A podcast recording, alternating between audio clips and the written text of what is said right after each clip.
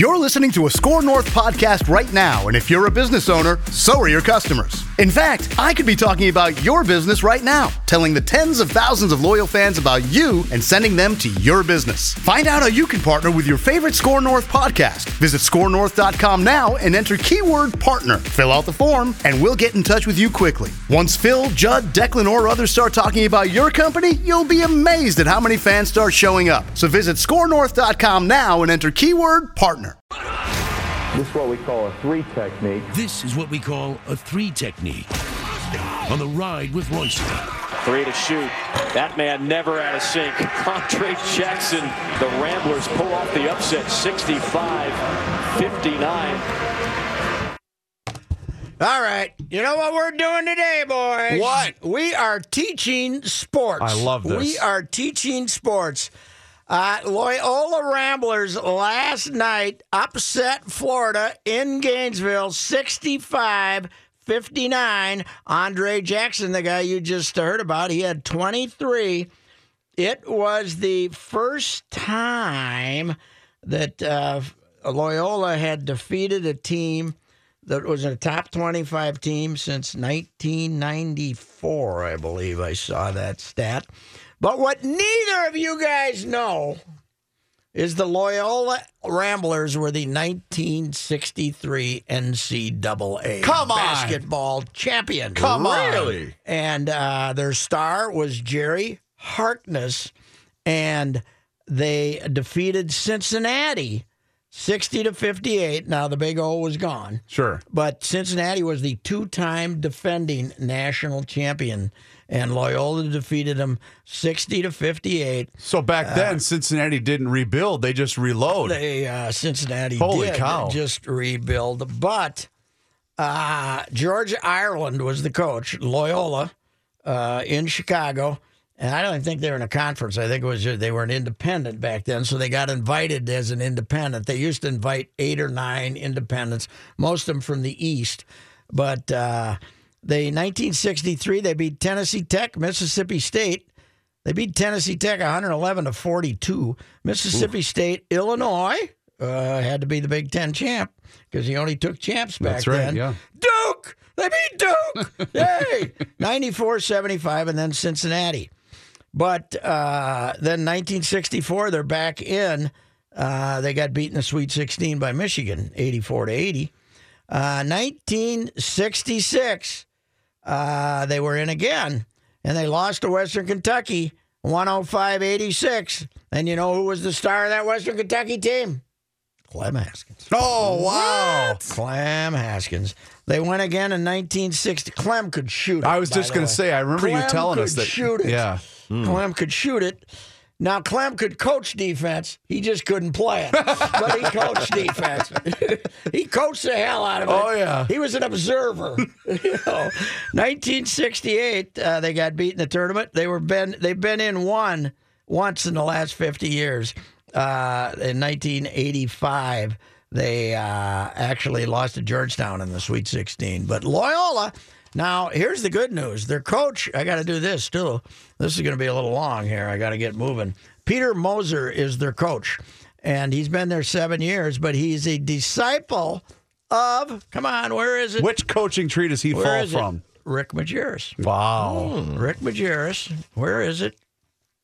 Well, damn it, I lost the story, but the I, I ran into a story on Peter Moser, uh, Porter Moser, excuse me, Porter Moser, and he was talking about Majerus and the kind of guy he was, and he talked about they were in Richmond for a game when they were in St. Louis together, and he walks in and there's a a, a six foot, three hundred pound uh, port, uh, porter, uh, a uh, you know bellhop there, and uh, and he's an African American gentleman, and uh, Rick Majerus walks over to him and says, uh, "Hey, uh, sir, what is the best? What is your favorite barbecue joint in Richmond, Virginia?"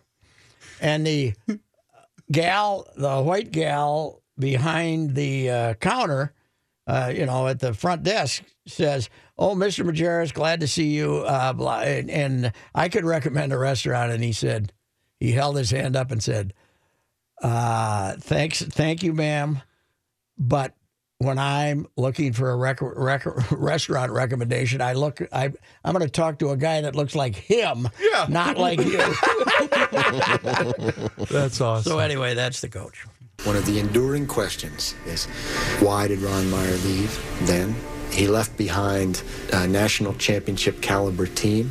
I thank each and every one of you for your support and your loyalty, and uh, thank you for the opportunity to have a, a great job at SMU. Uh, Ron Meyer has died, and uh, uh, we found out why he left. The big mystery: why would he leave? Well, the death penalty was about to Yeah, come down. that little he, thing. He was uh, he's very big in that wonderful uh, thirty for thirty on that. Ended up uh, coaching the uh, Patriots and the Indianapolis Colts. Was actually a hell of a football coach. Started at UNLV uh, when they were uh, in Division Two. Uh, had a good year, moved to SMU in 1976, and brought the Mustangs to natural, national prominence with the help of running backs Eric Dickerson and Craig James. Uh, and uh, uh, and uh, Eric Dickerson said, "I'm devastated to hear the passing of my coach and great friend Ron Meyer. My mom and I love Coach Meyer. He was a great man, and of course, they all loved him because they're all getting they're getting paid, right. uh, SMU football. Meanwhile, they lost their coach, Chad Morris, uh, who went to Arkansas, even though he's what 14 and 21 or something was his record at SMU. Oh wow. That, that is how bad uh, of event, uh, of how bad SMU football has become in the in the uh, area of interest because uh, they they didn't make the cut for the Big Twelve. They took TCU and Baylor instead of SMU, and that left uh, SMU and the, they were in the WAC for a while. They've been out of the uh, the the you know the the Big Twelve came into existence in uh, 1995, and SMU wanted to get in it, and they didn't get in it, and uh, it's been a weak uh, football ever since. They're down in six. Of Peppers.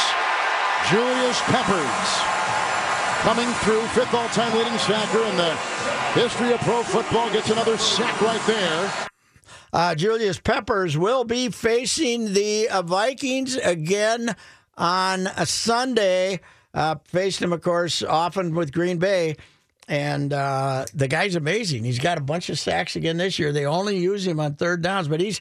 I think it's more amazing to see him still rushing the passer at age 37 Yeah. than it is to see Terrence Newman still playing halftime at, uh, you know, as a as a defensive back for the uh, Vikings. But they're the two oldest defenders In the in league. the NFL. Yeah. And Julius Peppers historically has owned the Vikings. Every Mm-hmm. time they've gone up to whether it's Green Bay or Carolina or Chicago, Yep. he has see always performed well against the eight and a half Vikings. Sacks? Yeah. He This had eight year? and a half this Yeah, year. right, yeah, sounds about right. He's an absolute He's freak only, of only has nature. to play on third down now. So, uh, Yep. and the Packers they didn't even use it. They had him playing a linebacker there for a while, In but that he, three four, yeah. he had a uh, he's, he's uh, I don't think it'll. You have to debate too long whether you're going to put him in the Hall of Fame. oh yeah, he'll be there. What I find amazing too is how good of a basketball player he was at North Carolina. yeah, Carolina, he was yeah. good. He was in the starting lineup. Mm-hmm. Well, uh, Dean, uh, you know, you think Dean could have won with him, huh? like he did with Michael Jordan, uh, Sam Perkins, and James Worthy. Oh, and uh, who else? Jimmy Black and uh, Matt Doherty, that team that won. All right, we'll be back. Kevin Seifert.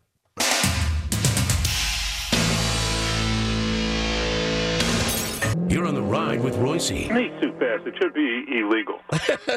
Just too fast. on 1500 ESPN. Talking Purple with Kevin Seifert today is presented by Mystic Lake, calling all football fans. Don't miss Thursday Night Lights all season long at Mystic Lake. You can find the details online at mysticlake.com. Talking purple right now on the ride with Reusse. Kevin Seifert from ESPN. Kevin Seifert. Here with Kevin Seifert. We have ESPN's Kevin Seifert. It's ESPN.com's NFL Nation reporter Kevin Seifert, presented by Mystic Lake. Kevin, it's not looking good for uh, Ryan Shazier, the uh, great uh, Pittsburgh linebacker. Uh, spinal stabilization surgery, and uh, that's not uh, that's that's a little frightening. Yeah, and I always, you know, obviously uh, neither one of us are doctors. We don't know, you know, the details of it, but when if you judge it based on the um, the shortness of the Yes. press releases that are being put out, it's concerning. And you know, if they had better news to report, they would be reporting it. And the fact that they're just today, I think it was a one sentence thing saying he has surgery to for spine stabilization. That's concerning. And you put that in combination with his dad. Um, you know, doing a fair amount of tweeting about praying for his son and all that, and, and you get the idea that at the very least, there's some very serious things uh, being worked on on him in the hospital in Pittsburgh, and so don't know the way it's going to go, uh, but clearly, if if there had been dramatic progress since he was wheeled off Yeah. the field, uh, they would have told us about it. Uh, Kevin, uh, the uh, NFL, because of PR like this and other things, even though this has nothing to do with targeting, uh, apparently is headed in that direction to uh, uh, call targeting uh, penalties and uh, and eject people from the games.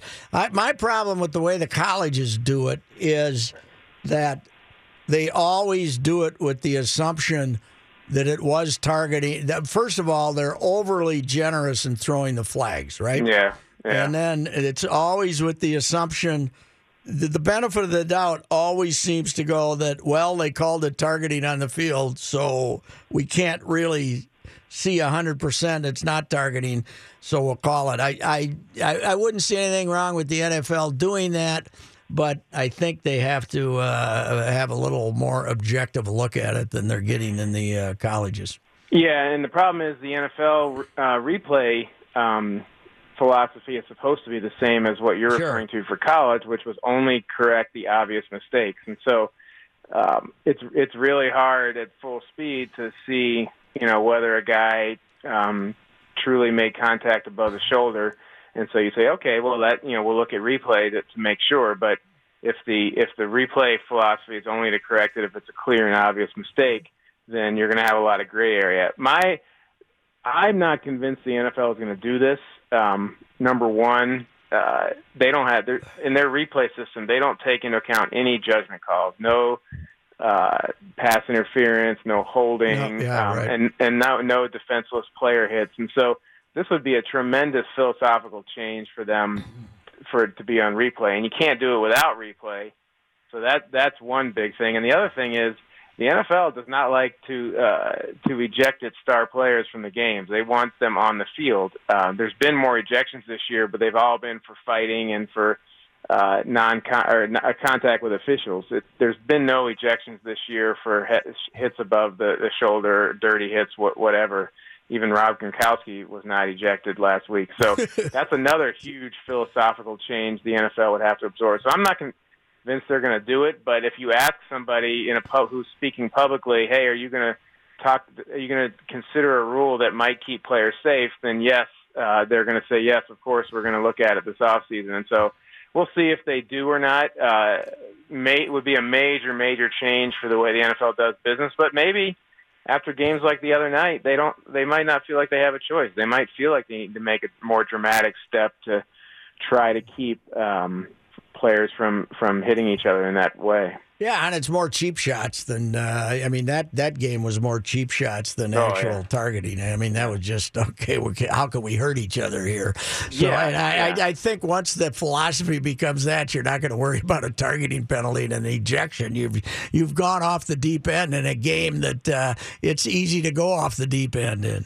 Which is so weird because you think of colleges as having these great rivalries, and you know, Mi- you know, Michigan, and Ohio State hate each other, USC, UCLA hate each other. You know, different SEC teams. The NFL is there's the fans hate each other, but there's not many rivalries where people actually go into it more primed to than they are in any other game uh, from from a player perspective. And even this week, Ben Roethlisberger was talking about how Steelers Ravens is really kind of calmed down, um, and it's Yeah. really only Steelers uh, Bengals now that has any sort of raised, uh, legitimately raised ire um, amongst the players, and you saw what, how that translates. So we'll see. And in the college, uh, we pulled some st- stats for the college targeting rule, and they, there was more penal- more targeting calls last year than any year since they started. So if the idea was to try to create an environment where over time players are and coaches are understanding how to operate in that uh, situation, it has not worked. Um, maybe that's harder in college where the guys roll in and out faster, but um, it, I, I'm not even sure if you could say it's been a success in college. Uh, do you think Hue uh, Jackson should believe it when the Browns tell him he's going to be coach next year? No, I mean they. I think that they. I mean they. They went to a relatively dramatic step of putting that in the press release. Yes. You know, it was Sashi Brown fired as Yes. general manager. excuse me, uh, but Hue Jackson returned in 2018.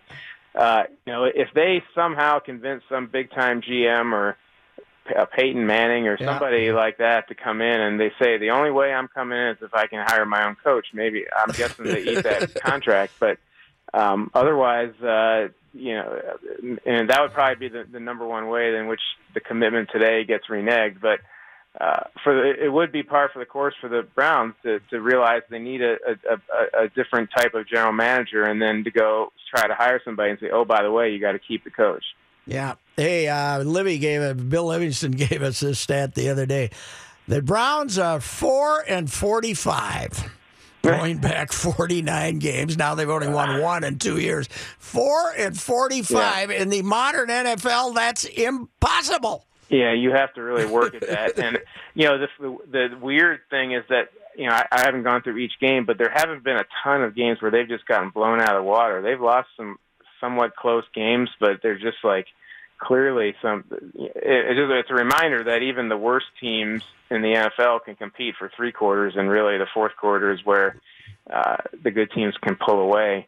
But um, it, it's it's been. I mean, you you, you say last year two off seasons ago, they come up with this this newfangled idea of the way Yes. they want to structure the front office. They hire Hue Jackson, and they win one of the next 28 games. And I then mean, and then fire the new guy who's there for the long term to create this new structure. yeah, and it's like, and, and and I don't know that. I mean, you, there's certainly no evidence that it was going to work, but like, if you commit to something like that, that requires like fundamental overhaul of everything that you do, and you you don't even wait until uh, you know you it's it's almost like there somebody put it in on an ESPN story today that you're you're waiting on a long line for a roller coaster and they didn't even wait till they got to the front of the line to get on the roller coaster before they before they decided to leave the line and so now they go back to the back. And so it's uh there's uh, you know there's there's if, uh, it's terrible if you're a Browns fan if you're Mark Craig you know there are there there are Browns fans out there uh you have a right to just be completely bamboozled and depressed Kevin Seifert's with us, uh, ESPN.com. Kevin, uh, we were just talking about Julius Peppers. That is quite a career, and he's still going at 37. Yeah, and he's playing more because of the Charles Johnson uh, Yeah. suspension, and so it's uh, you know he always was just the freakish of, of athletes. I mean, I think underrated because he's such an understated personality. But you know, you for, people forget about the, the amount of ba- that's when I first saw him was as a basketball player in college. You know, he played he played bat. He was like a bruising power forward in uh, in in for UNC in college basketball, and then it turns out, oh yeah, this kid plays defensive end too and it turns out he's uh, you know potential Hall of Fame NFL player, and still going strong at 37. And like, if you can at all get after the passer, there's going to be a job for you in the NFL until your until your legs can no longer carry you. Uh, we've been talking about it this week. Uh, you hold the uh, the red hot, the Falcons who thought they had their offense figured out to three field goals, and uh, you hold the Rams to seven points uh, when they came in here as the uh, offensive juggernaut of the league. Uh, that is some serious defense our local fellas are playing. I mean, again, you know, it's you make a list of all the the best assets in the NFL, and Yeah, it's hard to find.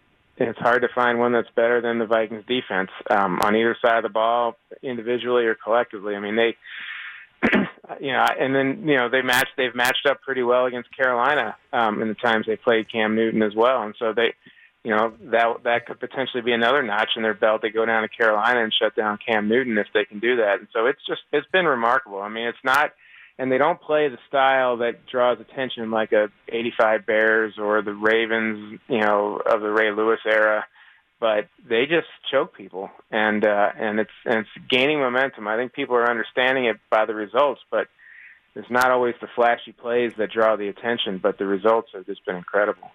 Hey, uh, when did you uh, start covering the Vikings for the Star Tribune? 1999. So, uh, did you deal with Ray Anderson then as Yeah. uh, Denny Green's uh, agent as the Yeah. uh, pressure was mounting on Denny there? Yeah, he, you know, to the extent he would deal with us, yeah, we, we did. You know, probably more after he went to the NFL. People forget. He's so he's Denny Green's agent, a lot of guys, Herm Edwards' agent, a lot of guys. Then he goes to the NFL, and he's basically was in the Troy Vincent job. He was like the number one. That's right. Football level guy in the league, you know, and he was. Um, eventually moved on but he i mean he's had quite a career and now he's in he's in arizona at arizona state and creating like an NFL front office, That is, uh, as he described it. So we'll see if that works. You know, I, I'm all for people trying to do things differently, and you know, and God forbid if the if the college football purists don't like the idea that we might have a general manager, you know, or general manager uh, structure front it might be different than what we're used to doing. So I'm all for him trying to shake it up, but. I um, it, it has been quite a varied career for a guy to go from a player agent to an NFL executive to a college athletic director. And you're not one of the hotbeds of uh, college football, and you just paid a guy twelve million dollars to leave so you can have Yeah. your experiment to bring in Herm. Right. That is, Yeah. uh, I think you're walking the plank right there, Ray. If it, this Well, doesn't work, and his, and the rhetoric was pretty strong. It was you know, seven and five is not good enough at Arizona State. well, like how much better is it going to? I mean, like what? Yeah, Yeah. uh, Is it going to be eleven and one every year? Is that the only way you're going to? You know, I mean, I realize you go for the best, but like to to basically to say to the next guy that you know you you can't do anything. You'll be a failure unless you go eleven and one at uh, at Arizona State. That's a tough message. uh, thank you, sir. Talk to you next week. Okay, Patrick. Okay, Kevin Seifert, uh, ESPN.com, the NFL Nation blog, uh, does uh, fine work there. And uh, we appreciate having him on Thursdays. We shall return with John Heidt.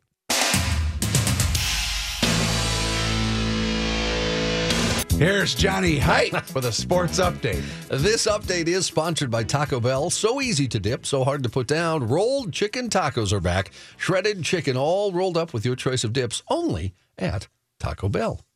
Quiet on the local front this evening. The only team playing is the Gopher uh, women's basketball team.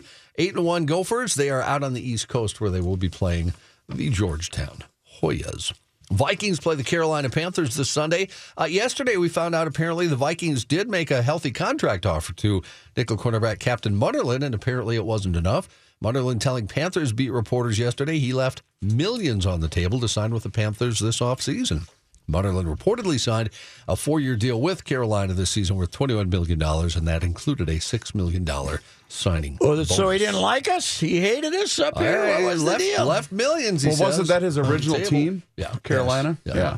Yeah, well, Boy, they're really missing him on the Vikings defense. Yeah, that's a good point. you want to uh, you want to sit down there and I guess Cam Newton's charms were too much to give up. Huh?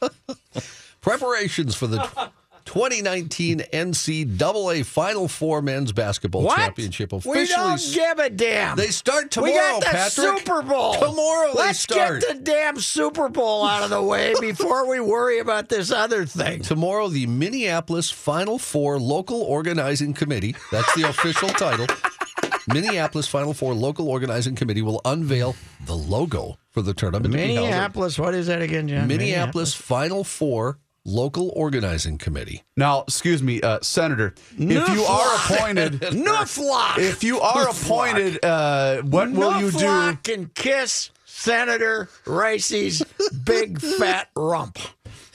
They will, We have you on record, Let's sir. get the Super Bowl over with, for God's sakes, you They're- idiots. They're going to unveil the logo. uh, Oh, the logo. for the tournament. Yeah. Now, not all It's- politicians. is it going to involve a basketball? Not all politicians agree with the future Senator Reusse. In fact, Governor Mark Dayton is expected to attend the launch tomorrow. Uh oh, I need him on my side. I guess I'm okay with Now this you're back. Now Yeah, you're now back. yeah. Okay. Uh, Richard Pitino will also attend, the University of Minnesota men's basketball coach. Of course, as You know what I got to do? Huh. I got to get a hold of the prompter for Dayton. So I can just put my when he goes to make the announcement, I'll just put my name on there and he'll just read it, right? Well, And you'll then do I'll it- be the senator. You'll do it ding ding style, though. You'll cross off whoever name there is. Just scribble in He right. just he just read whatever's in front of him. I think it'll work. As uh, Patrick, I like how fast you you change your mind, though. Yeah, That's, that's, you know. that's, uh, Why that's are we doing this, Johnny? well, We got mon- we got it's only two months to the damn Super Bowl, and then we can worry about uh huh, uh huh. I, I understand. We need more committees. Oh yeah. By the way the final Muflach. the final four Same to you, buddy. the final four and the Super Bowl organizing committees have been meeting Oh, to compare good. notes and align schedules, even though everything's a year apart. So, uh, the Olympics. Uh, there's uh, some question whether or not U.S. athletes will be going to Pyongyang. That came out of nowhere Shane, yesterday, by the way, that we might not go to the Yeah. uh, Olympics. That came from Sarah, whatever. The, No, it came I from thought it was Ni- Lindsay. Yesterday was Nikki Haley. It came Nikki- from. oh, that's right, She's the Nikki ambassador Haley, to yeah. the United Nations. She made the announcement saying no final decision has been made at today's White House press briefing. Though Sarah Sanders said there is still no decision on whether or not U.S. athletes will attend the Olympics. And where you got confused, Chris, uh, Lindsey Vonn getting political Yes. when asked about the Oh, Olympics. okay, okay. she said she's not going to go see Trump if she wins a gold medal. That's right. She said she would hope to represent the people of the United States, not the president. Let president. me let me make this statement. Yes. And don't consider it to be sexist. Oh boy. Nikki Haley is easily the best looking UN Yeah. ambassador we've ever had. I don't consider that sexist at all, Patrick. Not the at best all. looking. Uh, you know what we got to do? Get her a ponytail and a baseball hat, and she'd really look good. That's a great one. Now that might have been a little sexist. ah, every time I, every time I see her, I she reminds me of the. Uh, the, the spokesman for the the spokesperson for the Minneapolis cops there for a few years. oh yeah. Well, you cannot get her out of your No, mind. No, I know. I used to pray for murders. oh my God. so I could, Well. so we could see her on Well, the news. wait, wait, wait, wait, Senator. To, to clarify, Senator. No, I'm you against meant them. you meant murders just in Minneapolis, uh, right? Was she the Minneapolis? Yeah, She she was was Minneapolis. Yes. Well, no, I wanted them to survive murder attempts. There you go. Murder. Attempted, There you go. attempted Failed murder. murder attempts. Failed assassination. Boy, those were fun. Man, she was cute. Those were fun. yeah, yeah. Uh, baseball trade. Mariners have acquired Dee Gordon and $1 million in international slot money from the Marlins. They give up infielder uh, Christopher Perez and righties Nick Niedert and Robert Dugger. Ooh, those guys. We were looking at sample lineups uh, for Seattle. 'Cause we're It could be- dorks? It could be pretty salty. And by the way, one other trade today, Okafor gets traded to Brooklyn. That's right, yep. And they had to give up like assets to get rid of Okafor. You're kidding. How is it possible that the Timberwolves didn't take Okafor instead of 'Cause Carl? that's a- that's a I mean, total was, Timberwolves it would move. Have been 100 percent Timberwolves. And remember, Flip For a loved while. he loved Jahlil Okafor while, over yeah, Towns, he- and then he, he- saw Towns work out, Yeah, and then yeah. he changed his mind. No, the only thing that would have made it more Timberwolves if they would have drafted Towns, then traded, Traded him him for, for Okafor. Okafor. Yes. to get another second round draft choice that we could then sell to somebody Yes. for fifty thousand. Bring back Mr. Cott. All right, thank you. You bet. Jerry Zgoda covers the Timberwolves for the Minneapolis Star Tribune. How was the trip to the LA airport this morning, sir? Well, I got there about uh, 3 a.m., so Okay. it, wasn't a, it wasn't a problem. I Oh. went straight from the I went straight from the arena to the, to the airport and hung around and waited for a 6 a.m. flight. Well, that's uh, probably a good move considering. Uh, so, what the Flames? Where where do you see the Flames as you're going out to the airport? Is it is the whole horizon there? Uh, No, you know, I didn't see any flames, but you could see smoke. I mean, uh, the Wolves shot at uh, UCLA yesterday morning, and um, uh, it, it had sprung up overnight. Uh, until then, it had been up in Ventura, mostly in North uh, Santa Clarita, and uh, they said that when I was leaving for a shoot, I was staying at the airport, and it was like normally it's probably 20 minutes. It took me an hour and 45 minutes. wow. Uh, one, because the 405 was closed. I didn't want to get on it because I didn't want to get stuck in a parking lot. So I just took all the side streets all the way up through Beverly Hills, and those were all crowded. Just snarled everything, and I got to UCLA, and usually there's a parking garage right by the gym where they they practice, and usually you can't even find a parking spot. And there were all kinds of them. I couldn't figure it out, and I realized they canceled classes, they canceled the game, and Wow. it was in Bel Air, so it was like uh, they had roadblocks up all over campus. It was probably a, a mile or two away. You could see you could see the um, the smoke at night. I'm sure you could see the flames, but during the day you couldn't. And uh, I just wanted to get. The, I was gonna uh, stay a day or two, but I just wanted to get out there as fast as I could, just because it. it uh, you never knew when the next one was going to pop up and what it was going to do for for traffic when you, you're rerouting. You millions of people. It's a it's a nightmare. Yeah, it was amazing. So the uh, Timberwolves get uh, between 16 and 23 points from all five starters, and uh, there was a time when we had a little lower standards for the Timberwolves. We all, we always said, "Well, that was a nice balanced attack," but now everybody's paranoid about minutes and uh, and uh, everything else. Nobody nobody back here is uh, happy about this victory. I don't know how the Timberwolves felt about it.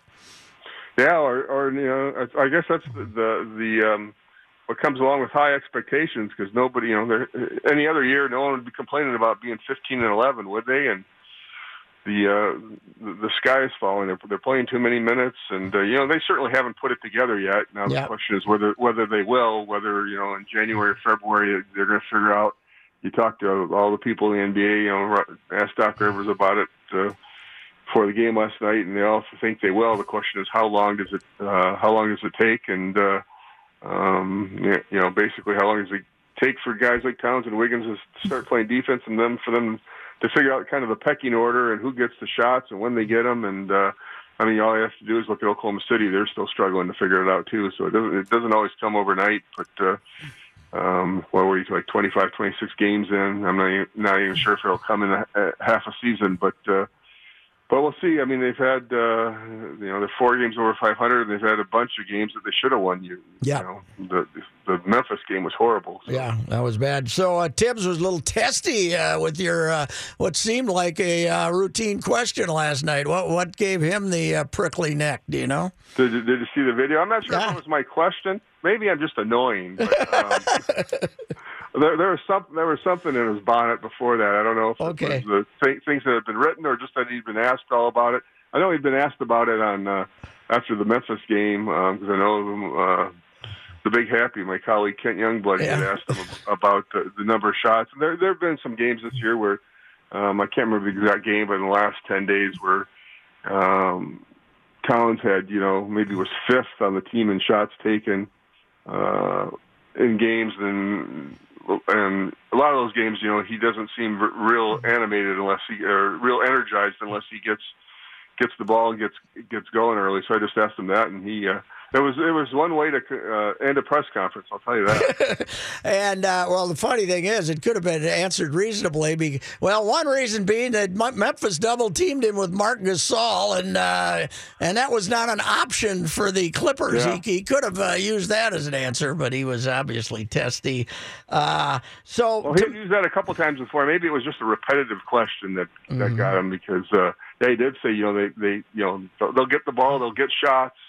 Um, you just got to make the right play, and you, you you let come what the uh, what the game gives you. So Hey, did uh, now Butler? I guess to Marnie said something about we got to talk to Tibbs about these forty minutes, but then he kind of uh, laughed about it. Uh, did you? Did and that, of course, everybody is seized upon that. Do you think? Uh, you know, you got three days off. Play as many minutes as you got to win the game, right? Well, I took that. I mean, I wasn't there, but I, from what I saw, I took that as sort of a thumb your nose at all the people say now they're playing them too many minutes. I, I didn't think it was an indictment of Tibbs. I, I think it was kind of wry and, uh, um, you know, I think it was kind of a poke at the people who were making a big, big deal about it. But certainly that is an issue. I mean, you can't sustain this. Uh, Playing seven No, no. guys the, the, the way they, they are, at least not now. It's funny. I talked to a scout before the or during the game last night from um, another team, and you know they said uh, um, they don't think it's even a question whether the Wolves will make the, the playoffs. But it said you know they're they're a team that's going to probably scare somebody pretty good in the playoffs when you're you're you know you're playing every other day or every third day, and uh, you you can go that short and uh, you know still get guys rest unlike the regular season. So So what's uh, Belly's deal here? I mean, what are they trying to get this, get it to calm down, heal it? What uh, what what are we dealing with here? Because uh, some of us get a little uh, nervous about Eastern European big men with bad feet for the uh, Timberwolves.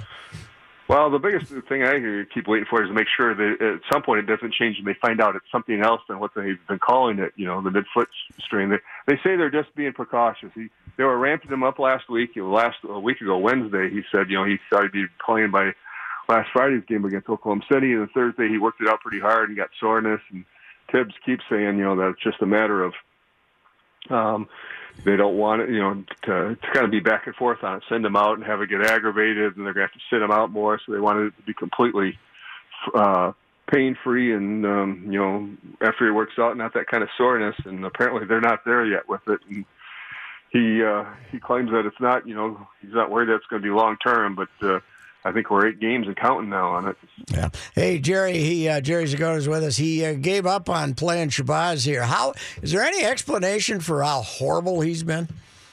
I don't get it. You know, he was in you know the the kind of most energetic player in camp way back when in, in San Diego and had a decent preseason and you know he was down 220 pounds and I don't know if part of it is him putting pressure on himself because you know contract. He turned down he turned down a lot of money from the Wolves. You know when when Gorgui signed, and uh, uh, now he's playing for the minimum, and you know trying to prove that he's worth it. And I don't know if he's got it into his head. You know because Tibbs keeps saying, you know, if you're not scoring, not shooting, just do other things. You know, play defense and do the other things. And he is such a scorer all his life that uh, I don't know if that message has gotten through yet. He thinks he's got to score, and he's putting he's put pressure on himself. But yeah, he's had what four DNPs in the last uh, five games, I think. And uh, you know, then the question is, what what what do you do? How long do you wait on it? Um, I mean, they've got other guys who they can try. I mean, certainly not top NBA caliber, but uh, young guys. They've got uh, Marcus Georges Hunt, who's on the on the roster. They've got Anthony Brown signed the two-way contract. There are guys out there. They have you know two roster spots. They have another two-way roster spot open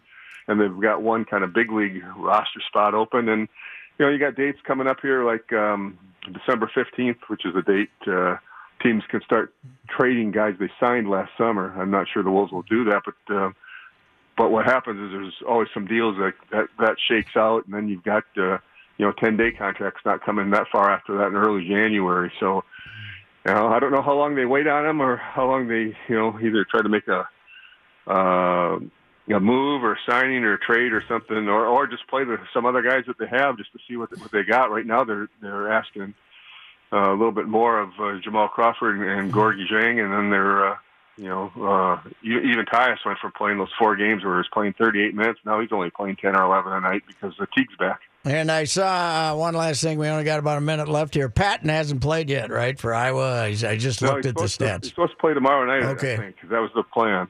Okay, well, that would be good to get a little, you know, you could get 10 minutes of defense out of him. That would help things uh, later on here. So that yeah, would be good. I have no idea where, where they're uh, at with him, and I don't know if they do either until they get it, see him in some some games and, you know, get him back here for some practice. I know they like him. I know they like his skill set, but, you know, he's missed all the summer stuff. He missed all his camp, so I don't know what you can what you can ask of him at this point. Uh, I would assume most of it will be in in the G League, but we'll see. All right, Jerry. Uh, we still love you, even if uh, the coach doesn't. So thanks. All right. okay. Ah, that was. Uh, I, I, think. I think Tibbs and Jerry will be just. Oh, fine. they'll patch things They're up. just fine. You know, That's maybe he was just so tired from yelling at the players during the course of the game all to night. pick on poor Z. Yeah, Oh, what's so- wrong? Leave leave our guy Jerry there- alone. Man's out there fighting fires to get to the game. and Right. Driving to UCLA. Drove straight to the airport. Driving, yes, at 3 a.m. Does Tibbs appreciate that? Hell no. No. All right. Well, you guys have a good Friday football fun fest, and uh, I'll see you Monday. This view was worth a hike. Right? And it's a good way to stay on top of my health. Yes, I'm Cologuard, a prescription colon cancer screening option for people 45 plus at average risk. Have you screened for colon cancer? Not yet. Don't wait. It's more treatable when caught in early stages. Tell me more. Cologuard is non invasive and it's used at home. It detects altered DNA in your stool to find 92% of colon cancers. 92%? Yep, even those in early stages. This was seen in a clinical study with patients 50 and older. Any positive result should be followed by a diagnostic colonoscopy. False positive and negative results may occur. Cologuard is not a replacement for colonoscopy in high risk patients. Do not use if you have had adenomas, have inflammatory bowel disease and certain hereditary syndromes, or a personal or family history of colon cancer. Most insured patients pay $0. Ask your provider or an online prescriber if Cologuard is right for you, or visit Cologuard.com. I'm in.